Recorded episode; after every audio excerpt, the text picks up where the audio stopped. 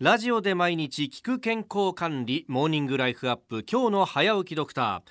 今週は東京都医師会会長の尾崎春夫さんをお迎えしまして1年後に東京2020オリンピック・パラリンピック開催ということでオリンピックの医療体制について伺ってまいります。先生おはようございます。おはようございます。よろしくお願いしますよろしくお願いします。さあまずはこのところ本当にあの1年前のプレ大会がいろんなところで行われて話題になっていたのが、はい。暑さ対策ですけれどもこれ東京都医師会としてはどんな取り組みされてるんですか？暑さ指数っていうのがありまして。暑さ指数？はい。はい、これは気温だけではなくええ。湿度と。うん。あとはあの日差しですね。日光の当たり具合とか。はい。そういったものを加味して出してる。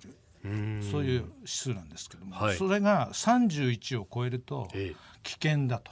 つまり運動はしてはいけないっていうことになってるんですね。運動しちゃいけないなんですね。指針ではスポーツをする指針では。はいそれからその下が警戒という段階なんですけどもん。実はそのオリンピックが開催される7月24日からはい。8月の9日っていうのは、その一番ですねその暑さ指数でえ31をですね、はい。超えるような時期なんですよ。だからちゃいけないっていう指数上は。指数は。だから非常に危険な状態なので、はい。やはり特に屋外でですね、長時間やるマラソンであるとか、ええ。競歩であるとか、はい。ああいうものについては日光が当たる前つまりうん。早めにですね始めた方がいいんではないですかというような要望をしたり、それからやはりこの期間は大変暑くて蒸し暑い日本特有の気候ですのでね、だからいろんな対策を練ってくださいということは3年前からお願いしてマラソンとか競歩の、はい。についての時間帯を早めていただけることになったというあー。そういう経過ですね。なるほど、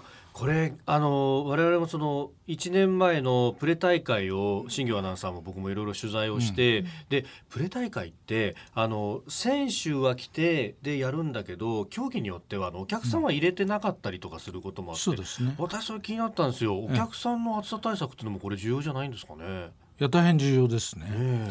ですからあの今ラストマイルって言いまして、えはい。えー最寄りの駅会場のですね、ええ近くの駅に降りて、はい。それから皆さん観客の方は、まあ、歩いてですね会場まで行かれるわけですけども、はい。で会場でやはりあの切符をっていうかあの見たりですねん。入場券をこう確認したりいろいろしてると、はい。そこがこう行列になっていく可能性があるんですね。ええ。だからそういうところでやはりどういう暑さ対策をするか。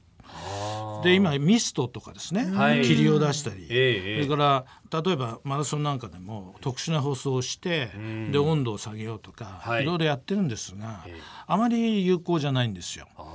だからやはり我々が今いろいろやってきて、一番有効なのはやっぱり日陰を作るってことなんですね。ん。だから今から街路樹をですねはい。植えても間に合わないので、ええ。やはりそのテントのようなものでですね、はい。その道筋にやっぱりそういう日陰をどんどん作っていくということが一番有効じゃないかと思ってます今は。ですからあと1年まだありますので、はい。そういった準備は、あのできるのかなと思いますね。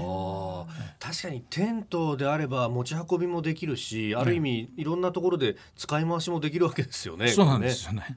うーん。えそれからあのオリンピックは7月の24日から始まった8月の9日までと、はい。でその後少し間空いて今度パラリンピックが始まるんですよね、パラリンピックの時期っていうのはでもまだ暑さ激しいとか残暑厳しいですよね。そうですね。だから暑さ指数でいくと、はい。31とかそういうのはまあもう下がってきてるんですが、ええやはりでも警戒レベルっていうのはあるんですね。ん。そしてやっぱりパラリンピックに出られるような方で、はい。特に脊髄損傷が原因でねうん。車椅子になってる方とかは、はい。やはりあの体温調節が普通の方に比べてはい。やはりうまくいかない方が多いんですね。ん。ですからよりそういう意味で、はい。あとは車椅子に乗られていると、ええ。それだけ地上から近いわけですから。はい。そういった意味の配慮がですねやはりパラリンピックに出られる方ではよりだからあの暑さ対策はですね、はい。普通の方よりも注意してやらなくちゃいけないんですなるね。ほど、ですからパラリンピックに関しても